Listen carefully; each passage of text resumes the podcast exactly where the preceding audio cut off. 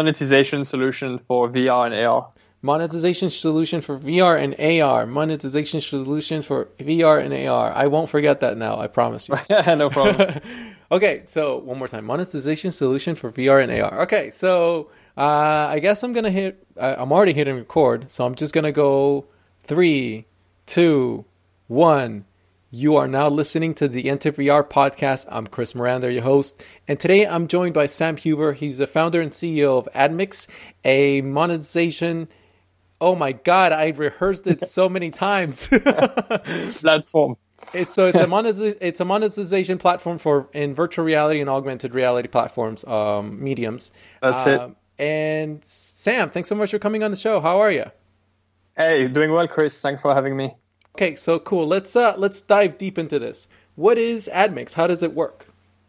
Sure. So we um, realized very early on, about uh, 18 months ago, that you know a lot of VR and AR content was going to be created over the next couple of years. Uh, but today, the developers, the content creators, have very little option to generate revenue from from this content.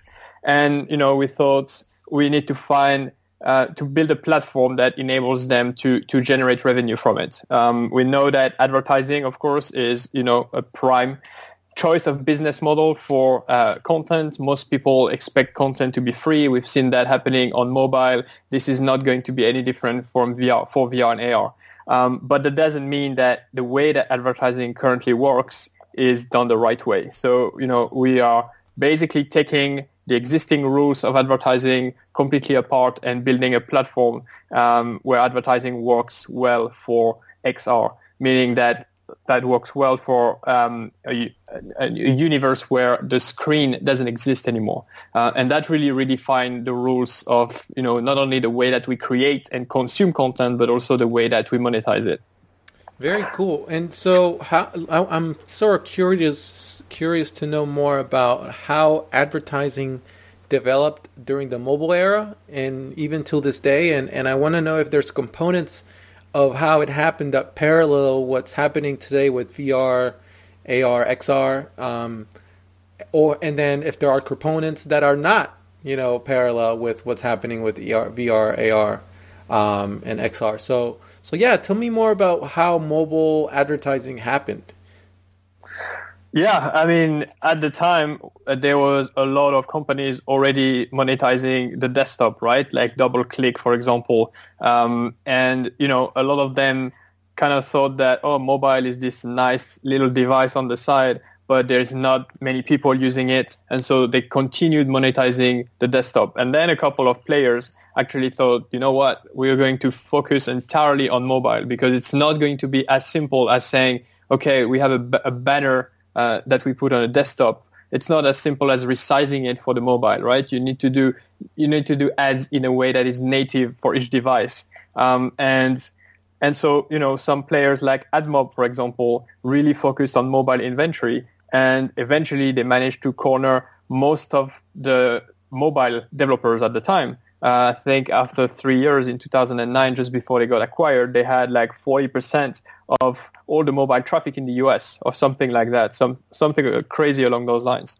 Um, and the reason why is because they were giving the mobile developers the tools that they needed. It was not just, okay, let's port these, you know, banners, these pop-ups on mobile, but let's, let's build something bespoke that delivers the best results for the advertisers, but also for the developers. And so we're taking the exact same approach here. Uh, but as you can imagine, the transition from mobile to VR and AR is, you know, even a bigger gap than desktop to mobile. So we're literally rethinking everything, um, mostly in terms of the interface and how the ads are actually going to appear in the experience.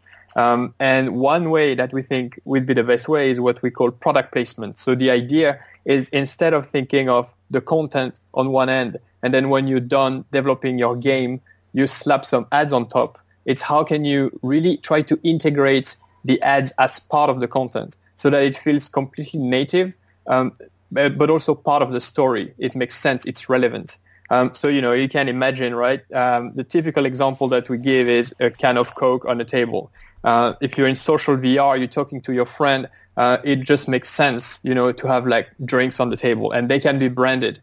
But you can imagine that you know every element around you in the real life is is branded, and that's kind of the vision that we're working towards. If a, a developer wants to create a social VR experience and they need a desk or table, so one way to do it is to design the desk.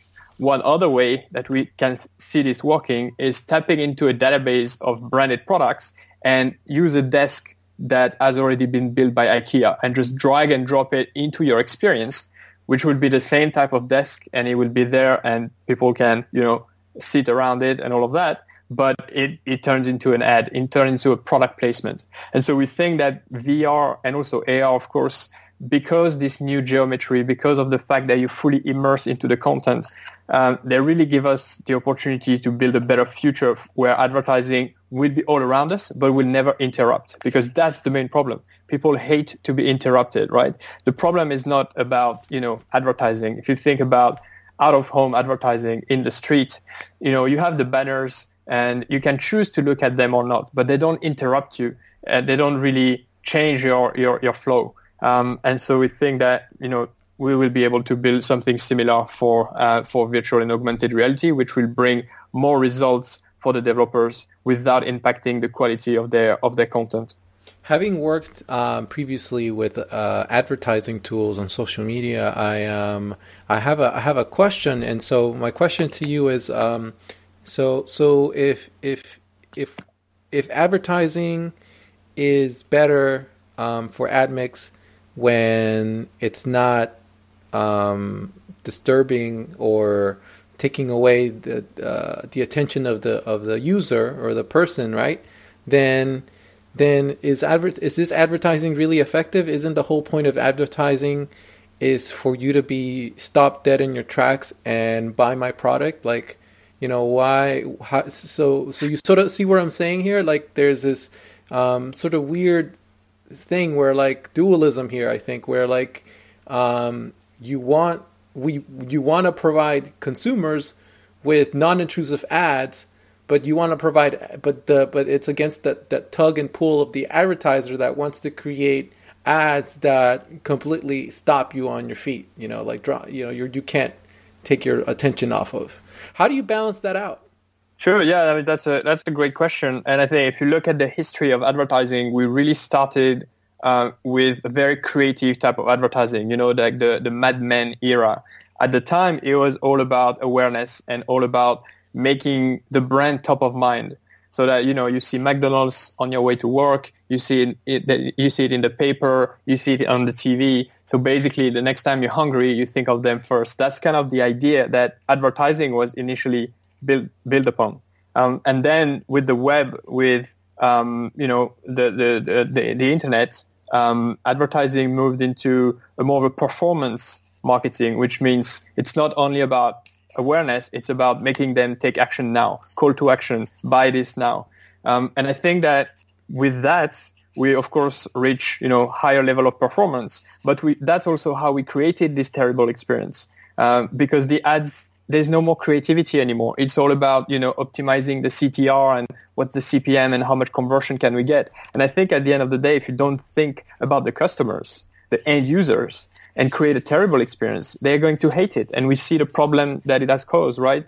The, the way that, um, you know, we've basically become blind to advertising, which is why we have to put more and more ads to compensate for that.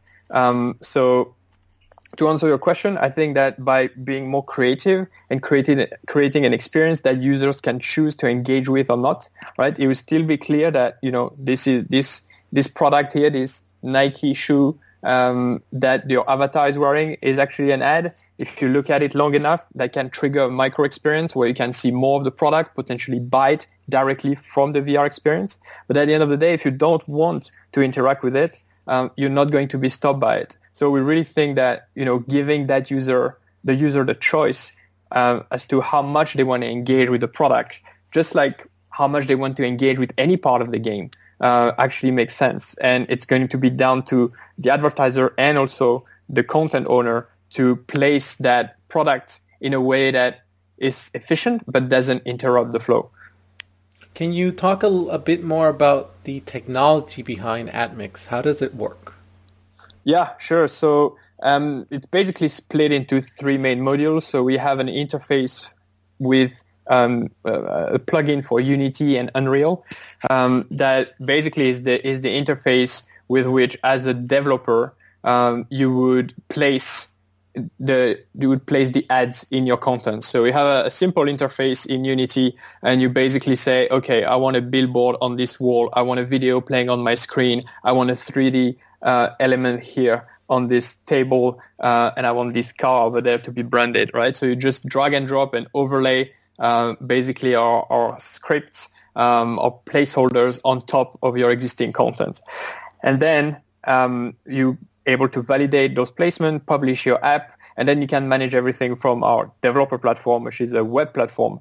And that's basically where all the magic happens. So what you're able to say is, okay, this banner here that I had created, I want this to be about sports. And the subcategory is soccer because my experience, my VR world is about that as well. So I want the ads to be relevant and contextual. Um, and from that platform, you can also, you know, um, hide specific ads if you want.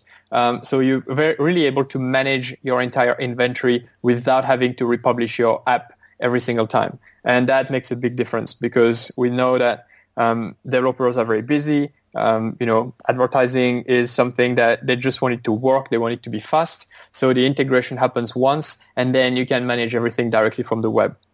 So that's just the front end. Pretty much all the core of our technology is how we're then able to connect those spaces that have been created in the content to hundreds of advertisers, thousands of advertisers. Um, and the way we do this is we actually the first and only programmatic solution um, last week, actually, I was at Cannes Lions, this festival of creativity in the south of France, uh, and we've been announced as partner with uh, Oath, which is Yahoo and AOL. They have literally hundreds of thousands of advertisers, and now they're getting into VR, and they're using AdMix to uh, be able to access VR and AR inventory. Um, and so, you know, we, we plug into an existing network of advertisers through Yahoo, through AOL, um, and that means that hundreds of brands that normally advertise on the web or on mobile run, you know, display campaign, video campaign, now have a third option after mobile and, and the web. They have VR and AR for the very first time. And the reason why it's so exciting is because if you think from a purely a business model standpoint, this is going to infuse a lot of, you know, advertising dollars into VR and AR. So it's going to help the developers who right now are struggling to make money from this content to generate more revenue. And then they can reinvest that to build more content. So it's really kind of the first, I would say the first two weeks, the first month where we really see uh, as the start of a repeatable business model for content creators in VR.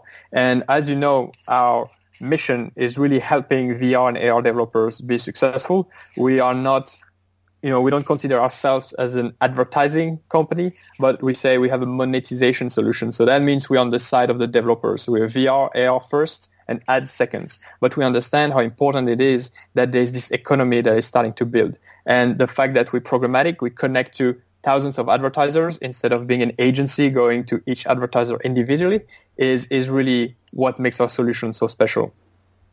Interesting. You know, I, I had this image in my mind, um, and I don't know if it's very, um, it's it's it's it's the most uh, truthful. I think I think the image in my mind came up of VR developers becoming like NASCAR drivers, where they have all this get up of advertising all over, and they have they're driving a car that's full of advertising, and so it reminds me of like VR developers turning into like sponsored NASCAR I mean, if we can grow the industry as as successfully as what NASCAR did, um, but no, I mean, the idea again is by by giving the tools for the developers themselves to say, okay, this is my game, this is my app. Here is where I want to place ads. Right, the developers themselves are doing that. It's not the advertisers that has the advertisers are basically know um, no flexibility as to where they want the ads to be. That's purely the developer's job.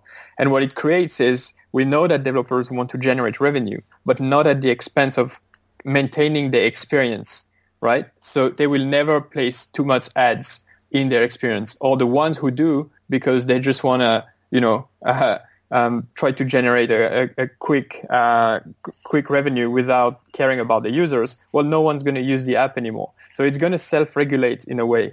Um, and I think you know we'll probably not reach the level of the NASCAR uh, drivers that have plastered with brands. But um, yeah, to some extent, that's the idea. We want to be able to place contextual and relevant brands within the experience where the audience might might consume. Interesting. So, so let's say, and actually, I am actually working on. Um, I've been spending the last past month um, uh, stuck in my basement working on C sharp. Um, I don't live in a basement. Uh, working on C sharp and teaching me teaching myself Unity, and I developed my own little game um, with my friend Ooh. John called American Ninja Warrior Gladiators, um, and it's a mix of those two game shows that you used to watch uh, back in the day, American Gladiators and American Ninja Warrior, in VR. And so, let's say I have no idea what I'm doing, um, but I want to figure out a way to make a quick buck. Is this something for me, or who is this for? like when when we're talking about like putting ads in VR, is this for just any person who wants to like, you know, uh, who has a product, who has something, I'm MVP, and and can and can mock it up and put it out there, or is this for already established companies, developers that are already working with PlayStation, who are already working with HTC? Who is this for? It's for literally everyone that has some VR content and wants not only to have a nice product, but also make a have a business out of it and generate revenue. Now, of course, this is advertising, right? So it's a direct, the, the revenue that you get is a direct function of how many users you have. And in the future, we definitely want to help with that part of the marketing as well. Um, so, you know, actually most of the apps, we have over 205 apps at the moment uh, that are signed up to a solution. Uh, most of those guys are very small indie developers studios, two, three, four, five people um, that you know don't have a huge audience, but with the little revenue that they're able to generate from it, they can they can keep going. And I think that's what's most exciting for us. You know, the, the industry is so early that we really turning no one away because we think that you know a talented developer that is developing a really cool game that could become the Candy Crush of tomorrow. No one knows. The industry is not consolidated at all yet. No one knows what a year or two years from now what most people would be consuming in terms of content. So we're really saying, you know, if you have a, a, a large a studio, um, we can help you integrate. Of course, you know, we can provide some support. But if you're a single developer and you just want to make, you know, $1,000 a month because that cover your expenses and that's what you want to do and you're happy developing, then it's for you as well. Um, and the beauty of our solution is, again, because the developer themselves decide, okay, here I want to place a banner, here I want to place a 3D item, and you can also conceptualize your game with that in mind, saying, okay, you know, this is, I don't know, a virtual meeting room. Well, I'm going to add a TV here because I'm, I'm going to be able to place an ad every time someone comes here. Every time I have a virtual meeting, I can play a video in the background that will generate me revenue. Um, and so, you know, that's, that's really who it is for. Um, very cool. And so, what are some of the expectations that one should have going into this if, if, if someone is inclined, so inclined and interested to join? Um, what are what's what's sort of like an average um, earnings or revenue for the average developer on the platform? It really depends on um, you know how many users they have and the retention of those users. So the best metrics that you know you can give me if you want an if you want an estimate is how many hours per month of gameplay do, does your game uh, have. Um, so I have an example in mind. Uh, I can't name them, but uh, uh, a game that has I think let me just find out is six thousand six hundred users. So you know okay, mm-hmm. um, twelve thousand hours of gameplay per month. So that's that's a big ratio, right? It's like two hours per user per month almost. Um, and so on average, they would generate close to six thousand five hundred dollars per month. So you know, not huge, but they're a small team, four or five people, um, and that's enough. That's enough to show traction uh, potentially get investment, reinvest that into the next game. Uh, but that's you know that's a game that has massive engagement. Uh, so the, of course, the more users you have, the longer they are in the experience, the more ads you can serve. And because you pay per impression, you get paid per impression every time someone actually looks at the ad. Um, you wanna you wanna make sure that those metrics are you know as high as possible. How do you calculate how much an ad is worth in virtual reality? So for that, we uh, actually rely on our mostly our, our partners, um, which is Yahoo and AOL. So on the on the buying side, um, you know, we plug into an existing ecosystem, and we are the only solution that works on a real-time bidding. That means that multiple advertisers actually compete to display their ad in in, in your in your inventory in the places that you've created. Um, and so the highest they, the higher they bid, uh, the more likely they are to get to display their ad. Uh, on top of that, we're adding a minimum as well, um, just to make sure that you know because it's a new medium, uh, the inventory is still fairly limited. We want to make sure that we get we get good rates for developers. So at the moment, it's it's supply and demand, but also artificially high, uh, simply because we put a minimum and saying if you bid lower than this value, um, you won't get to display your ad.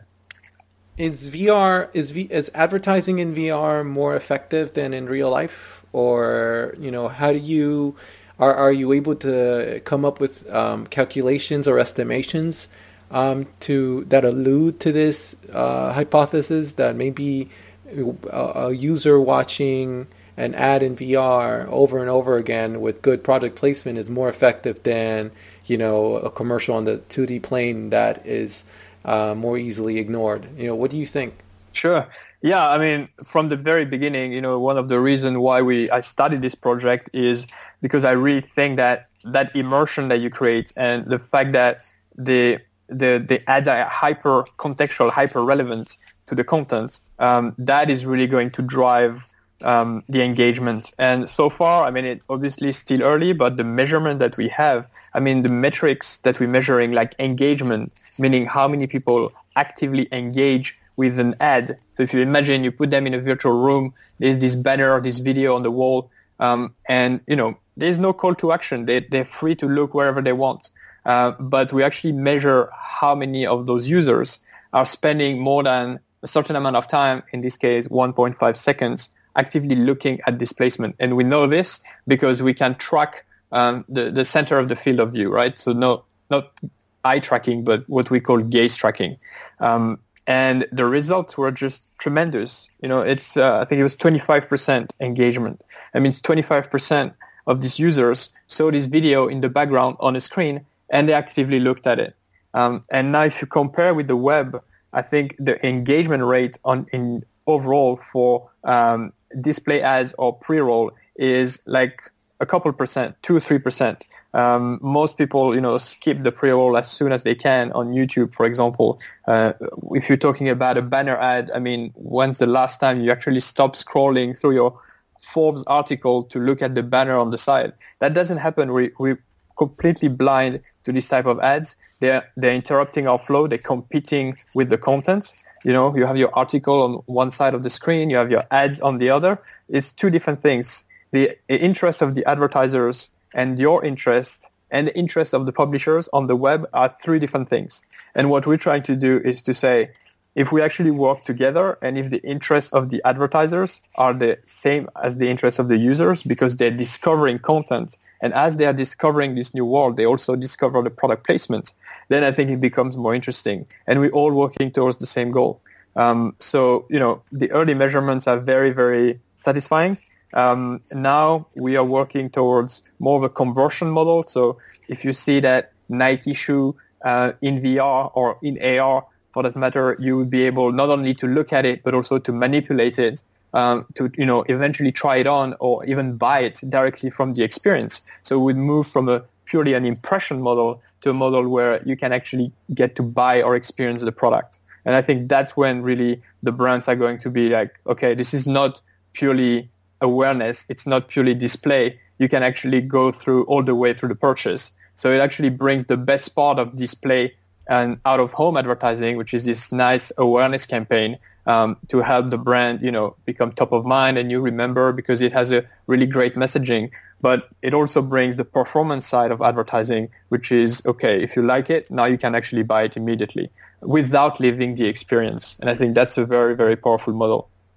Are you planning to, or are you currently using machine learning to comb through the aggregated data of all the different people looking at the different, uh, all the different people and all the different instances looking at Nike shoes in all the different ways?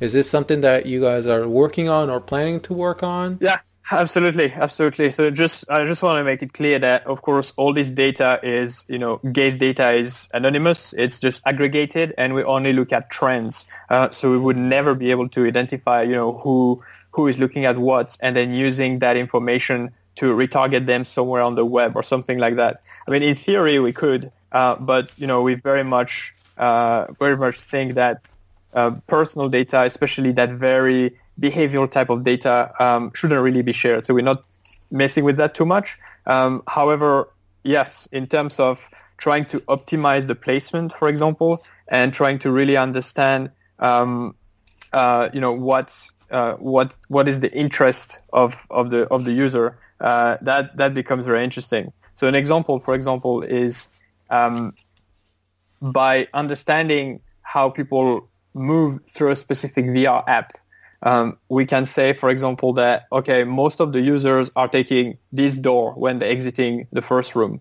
Uh, but you put a video on the other door. So, you know, you're missing out on so much revenue because people are not actually passing by this ad. So using that, using, you know, gaze tracking aggregated through the game, we can actually advise the publisher, the content creator to change the position of their ads to make sure that they maximize their potential earnings. So that's one one way that we're doing this. Um, and I think you know it's it's really again trying to uh, trying to help the developers maximize their revenue. You know, there's you know, how do you plan to um, minimize uh, the impact that people you know, when people uh, there's certain people that get this knee jerk reaction when when they hear the word advertising. You know, it's sort of like oh, it's kind of it's kind of weird you know, because it's it's someone exerting some form of control, behavioral control on you, and it's like weird. Like there's there's there's definitely a weirdness sometimes, um, especially when it gets abused. And so and so, how do you plan to sort of um, educate uh, people on on what you what you're doing and and how you're planning to not be that thing that might give them that knee jerk reaction? Yeah, I think you know that that kind of reaction and the fact that advertising has a bad name is really because it has been abused in the past and most like mostly on the web. I mean, before that, you know, we were skipping the TV commercials or maybe turning off the radio when the ads were coming up, but it was not that intrusive. It was not everywhere, and and most importantly, advertising was not really based on users' data. So you're right. You know, we are up against something quite difficult here because of this perception. Uh, but I think that, you know, giving developers the control over this uh, will be one reason and one way to to minimize that disruption and also just showing you know much better formats right? We, now we're talking about banners and videos but that's just the first step. That's not what we're passionate about. We are passionate about native 3d products that are really fitting within the experience. And you know if you don't want to engage with it you want to engage with it. So i, I think people will start to change um, you know slowly their perception of advertising in virtual and augmented reality because it's just going to be a different model. At least the way that we're doing it ourselves is, is going to be very different. So, so that's the first thing. I think better formats, less intrusive, less and less intrusive would be the way to do that. Um, when we first started, we also, you know, of course, we're wondering if what developers think about uh, this kind of model. And I have been a developer myself for the last four years, uh, running a development studio for mobile apps here in, in the UK. And um, and the first thing that uh, the only thing that I cared about was how is it go affect, going to affect the experience. And you know, on mobile you have very little option, but having either a banner at the bottom or uh, in the recent years it's all about re- rewards. So you know you can watch this video and you get extra credits, but it's still there's a, a lot of adoption for this type of ads, but in my opinion, this is something that doesn't really work when you're fully immersed into an experience. Um, and so, you know, that's how we first run some pilots and uh, ask a lot of developers about it. And so far, I mean, the adoption in the developer community has been has been great because they have the the, the, the tools to be able to place these ads themselves and really decide how creative they want to be. Um, and I think that that really makes all the difference. How does um, GDPR? Thanks for your answer, by the way. How does GDPR affect your business, if at all? Yeah, uh, good question. So we of course spend a lot of time, you know, thinking about that. Uh, but again, one thing that is very important for us from the beginning was that we don't think that personal data in VR and AR is going to be as important, especially in VR. And let me explain why. A lot of the VR experiences that we foresee will be popular in the near future will be shared experience. That means that you and me will be in the same virtual room or virtual stadium or wherever we will share that experience.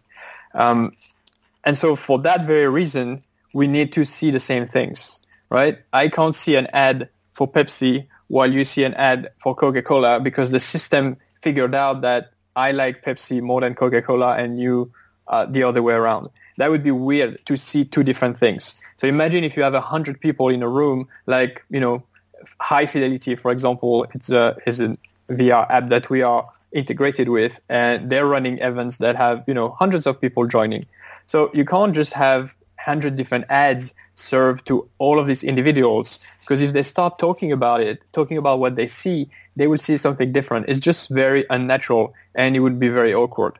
So for that reason, the only targeting that we really see working in VR and also in AR, of course, uh, is really contextual targeting. Is saying, okay, what is this app about? Is this a stadium because we are here to see, uh, you know, the the soccer World Cup in VR? Well, in that case, let's have some ads about sports. Or is it a racetrack? Or is it just um, you know a high fidelity world where we're going to talk about science? Um, and just by knowing the, the, the what the world is about, the developer, because remember it's the actual developer that sets those categories, can say, okay, I have a I have a VR app here that is about this topic, so I want the ads to be about this topic. And so how that ties into GDPR is that, of course, what GDPR is about is preventing um, the processing and the, um, uh, the sharing of uh, users' data. Well, we don't actually use users' data uh, for targeting because we use contextual data, which is what the actual world is about. Uh, the only data, user data that we use is their location, uh, not precise at all to the level of the country to make sure that, you know, if um, the context is a word about cars, for example, uh, you get an ad for a, a, make of a car that you know is sold in your country. That's the only thing that we would that we would use. But as far as you know, the ID of your device or what your browsing history has been, or um, you know what kind of um, yeah, what, what's your bas- Amazon basket at the moment? Uh, all of this stuff, you know, we don't have access to. We don't track it. Um, so in short, GDPR is something, of course, that you know we wanted to make sure we were compliant, but it hasn't changed much because we were not processing and using much user data anyway. Ah, interesting. All right. Um, so I'm a bit curious about your origin story. Can you can you dive a little deeper into um, your origin story? Sure, yeah. So uh, I was uh, initially an engineer. I was working in the Formula One industry years ago. Um, that was in 2012, 2013.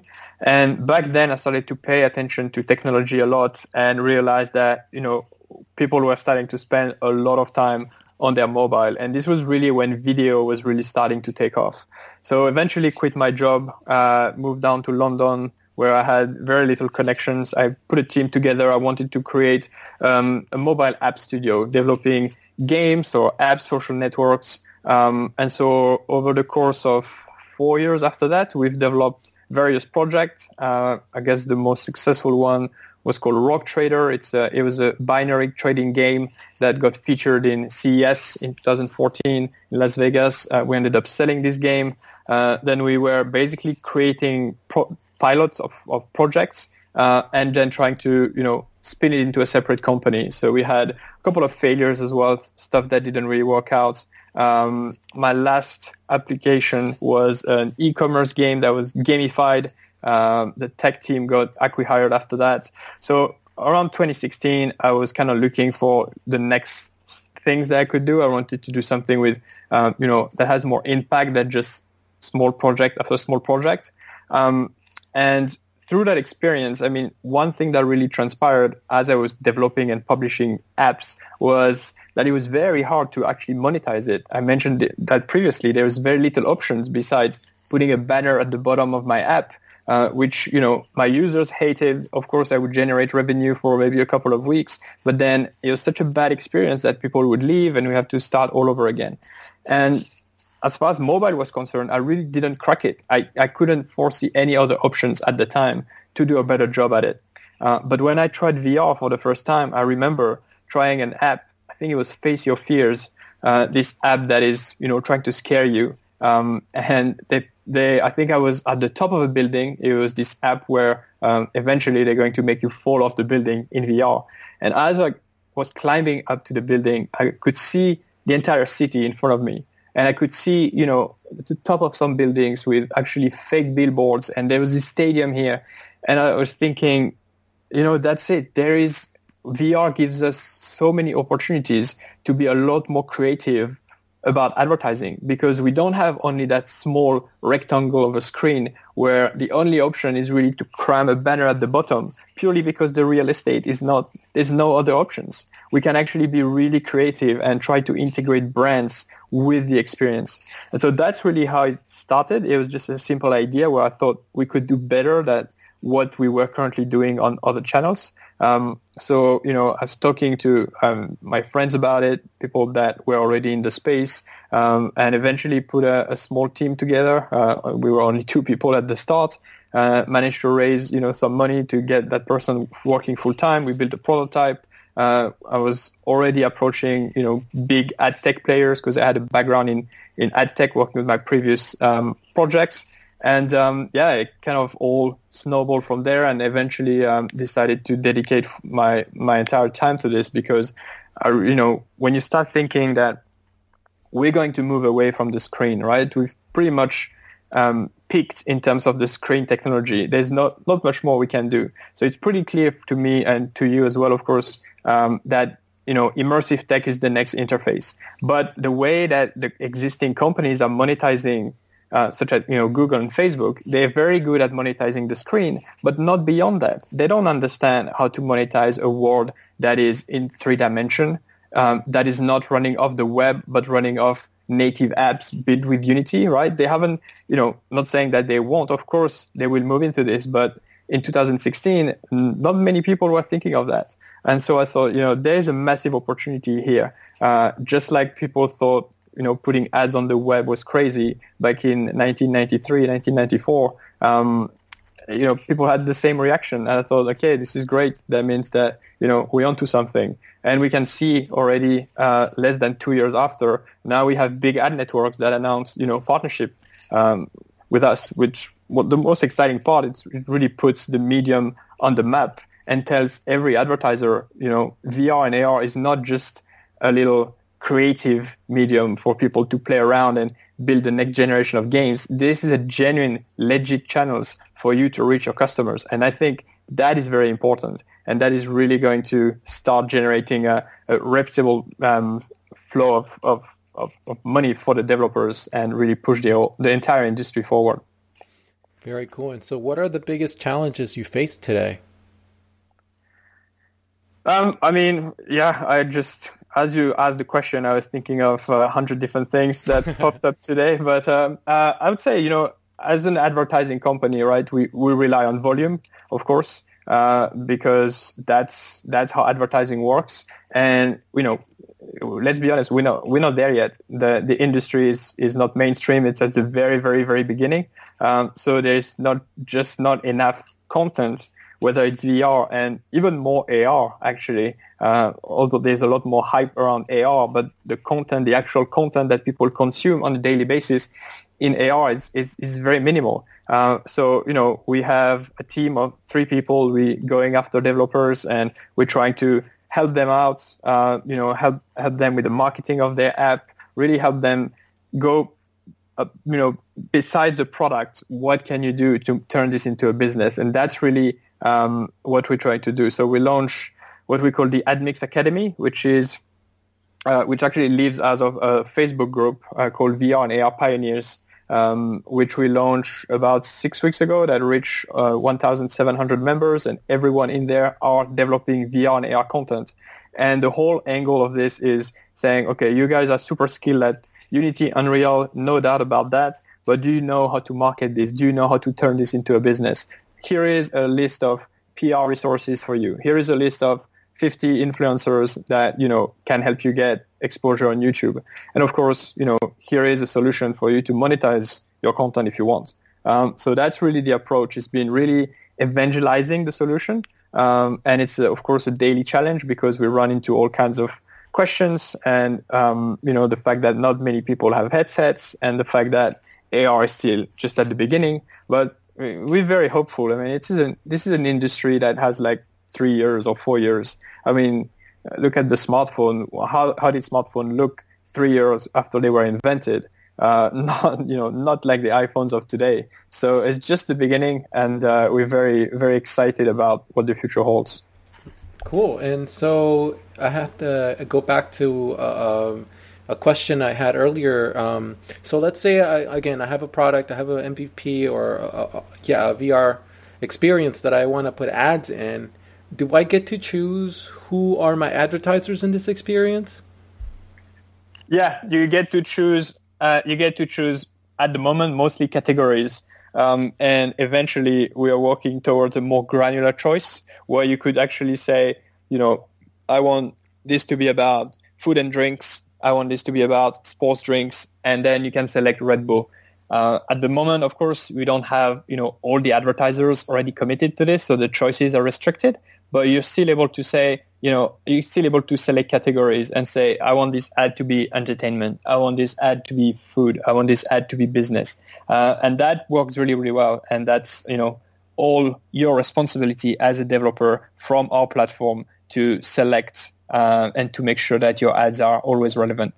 And so once my ads are up in are are out are out there, um, what sort of support can I expect from from AdMix? Oh, um, yeah. So we have, uh, you know, a, a support team uh, at the moment where normally we don't have to do much. Uh, if you have issues or, you know, uh, for some reason, I don't know, you, you want to know, um, you want to you want to deactivate uh, one ad and you don't know how to do it, uh, you know, we can easily jump on a call or we have, we're putting together at the moment a very precise kind of um, set of videos that can help you do pretty much everything you need to do. Um, otherwise, you know, we're always available to, for, to do to, to do more of a hands-on type of management. Very cool. And so you kind of talked about this a little bit ago um, because you, you mentioned that VR is it's still in the early stage. And so I, I want to know more about what your strategy is um, to stay in this marathon for the long run. Um, how do you how will you stay afloat in the coming years as VR grows um, at the rate that it's currently growing? Unless something insane happens and it all of a sudden explodes, you know. But but then you know how. But seeing as things are, how would you adapt and strategize?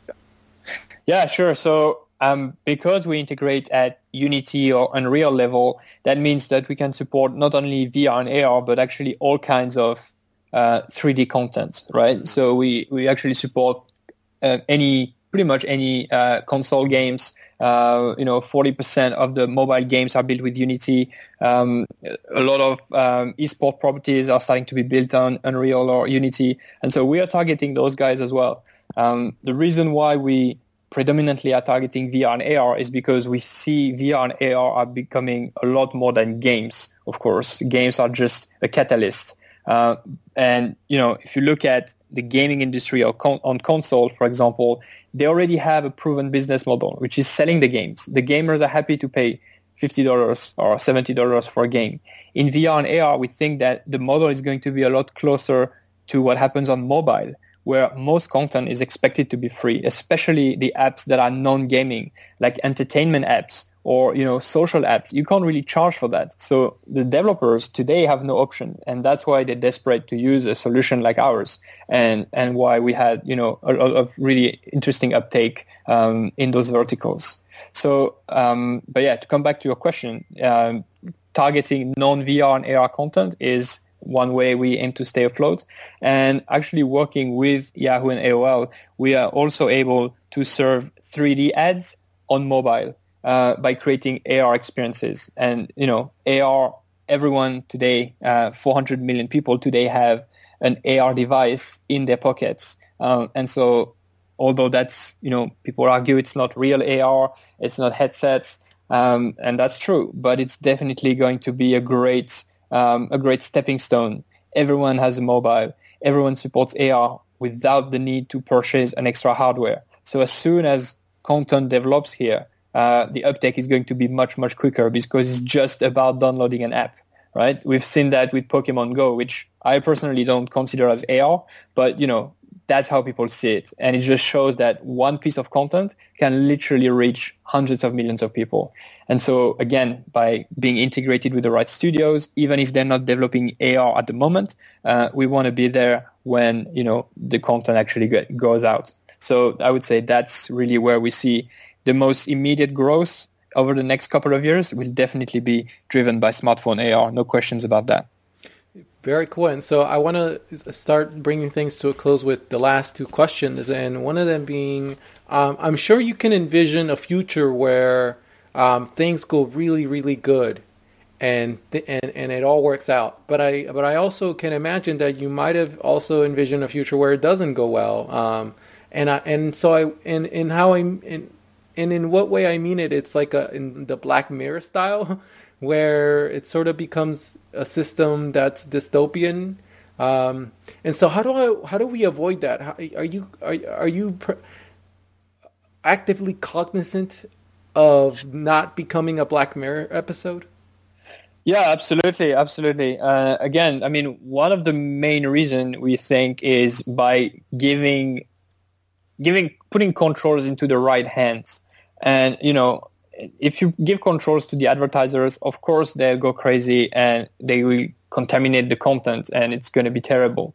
But at the end of the day, if you tell the developers of content, okay, you know, this is your tool. You place the ads where you want. If you don't want ads, don't put ads. If you want a lot of ads, do it, but know that most likely people are not going to use your app again. So I think that kind of control, although that sounds very, you know, simple and easy, and and and maybe naive, I really think that that's a great way to um, to to avoid those kind of problems. Um, the other thing is I hear a lot of people thinking, well, when we have AR glasses, we might be bombarded with ads. Um, you know that you know like you look at your house and you have these virtual ads on top of the house. But I think it really reflects a, a kind of a misunderstanding on how this is going to work. Um, people think that advertisers will be able to push ads natively to the device without you having control over it. But AR glasses are just going to work just like just like a smartphone. You're going to have to start an app uh, in order to consume some content. If there is ads all over this app and there is a virtual billboard on top of your house and you don't like that, then just don't use this app anymore. You know, it's like going on Forbes or other website, which every day looks like they're adding banners and videos. Uh, at the end of the day, people are going to stop going to these to these properties, um, and I think you know that's that's going to be the exact same thing. You always re- remain in control of what you want to consume or not. If for some reason there's too many ads in AR, well, AR won't take off, right? People are not going to put up with it uh, because just just for the sake of it. I think um, you know unless until these technologies really bring a massive advantage, uh, this kind of FOMO experience where people really feel like they need to use it now, uh, you know, we we can definitely not have too many ads or create those kind of extra friction uh, because it's just going to be a really bad idea for the industry. So, you know, that's basically how I think that this kind of dystopian model is not going to happen uh, because simply because it's not really aligned with the interest of, you know, people trying to push the industry forward. I mean, who, who would want those kind of models uh, except what, like hackers or something? uh, I don't know. I just I just don't really see it working. I mean, I completely agree that we definitely need to be careful, but I still think that you know people will always have control. Uh, people might complain about advertising these days, but I tell you one thing that people hate more than advertising, and it's paying for stuff. Right? You might complain about the ads, and it's annoying, but at the end of the day, every all this economy is powering free internet, um, free access to information, and I find it amazing when people think yeah, you know, the value exchange is, is not in our favor.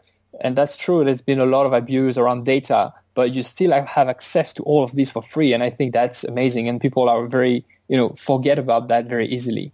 Um, so I think that, you know, that model is, is there to stay. Uh, and just, um, I don't think it will be, it I think you'll always remain in control somehow of the content that, that you consume and that, you know, if if it get abused, people will stop using it. Uh, I don't think we'll be forced to watch stuff that you know we're not we're not in agreement with. Yeah, I definitely have bipolar sentiments towards um, uh, advertising, digital advertising. On the one hand, it has brought us so much free shit, and it's all, so awesome. It's like holy crap! Like, who would pay for all that? You know, it's such a huge value but at the same time, like you said, it's like it's been abused and it's been abused. Yeah, be abused. And so, um, I want to leave you with this last question: What are your biggest hopes for the future of virtual reality? Um, I really want to see virtual reality moving away from you know games and being associated as a new console. That that still happens. I really enjoy um, you know social experiences in VR. I think entertainment, sports in VR is going to be amazing, and we start to see. Of course, a lot of those, and I have no doubt that in the future that's going to be the norm.